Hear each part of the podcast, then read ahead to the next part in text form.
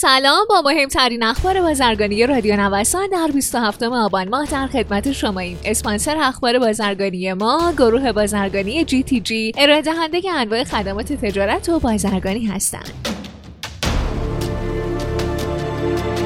بررسی ها نشون میده ارزش 20 قلم کالای نخست وارداتی به کشور حدود 58 دهم میلیارد دلاره. در این لیست اگرچه برخی کالاهای اساسی همچون ذرت دامی، لوبیای سویا و کنجاله سویا قرار گرفته، اما کالاهایی نظیر گوشی تلفن همراه، موز سبز تازه یا خشک شده، چای سیاه و روغن پالپ هم در بین این 20 قلم به چشم می‌خوره. همچنین در بین 20 مقصد مهم صادراتی ایران، صادرات به افغانستان، روسیه، ونزوئلا، آلمان و هنگ کنگ رشد داشته. البته بیشترین رشد صادراتی هم متعلق به ونزوئلا بوده.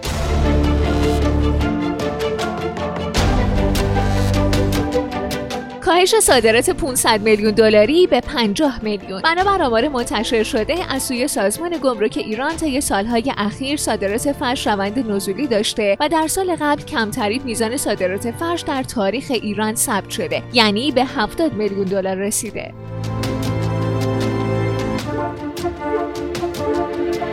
مرزهای ایران با ارمنستان تغییری نکرده. سخنگوی وزارت امور خارجه ایران با بیان اینکه مرزهای شمال غربی ایران هیچ تغییری نکرده گفته در این منطقه نه مرزی عوض شده و نه جمهوری اسلامی تغییری خارج از مطالب اعلام شده میپذیره.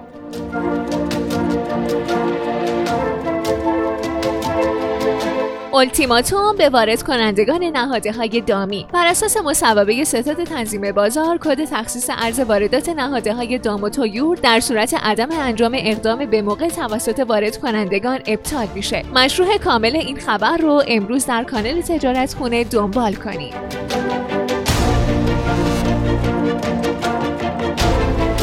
شما شنونده مهمترین اخبار بازرگانی روز از رادیو نوسان هستید. جزئیات تجارت با روسیه اعلام شد. بر اساس آمارهای سال 2015 تا 2018 محصولات کشاورزی پلاستیک و اشیاء ساخته شده از اون محصولات دارویی و مس جزو پنج قلم نخست صادراتی ایران به روسیه هستند که دارای سهمی بالغ بر 74 درصد و ارزش حداقل 135 میلیون دلار از کل صادرات ایران به این کشور هستند. روند صادرات ایران به روسیه طی سالهای فوق دارای روند افزایشی بوده. به گونه ای که بیشترین صادرات مربوط به سال 2017 به ارزش 285.6 میلیون دلار و کمترین اون مربوط به سال 2015 به ارزش 173.1 میلیون دلار بوده.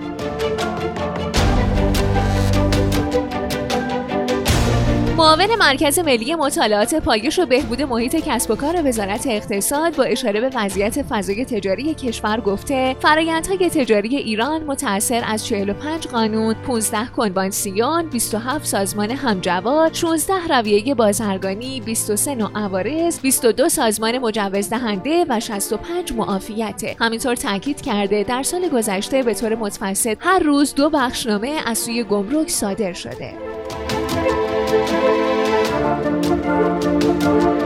دبیر ستاد تنظیم بازار گفته همه کالاهایی که وارد میشن باید ثبت سفارش و ثبت آماری داشته باشند و بحث ارز اون هم تعیین تکلیف شده باشه.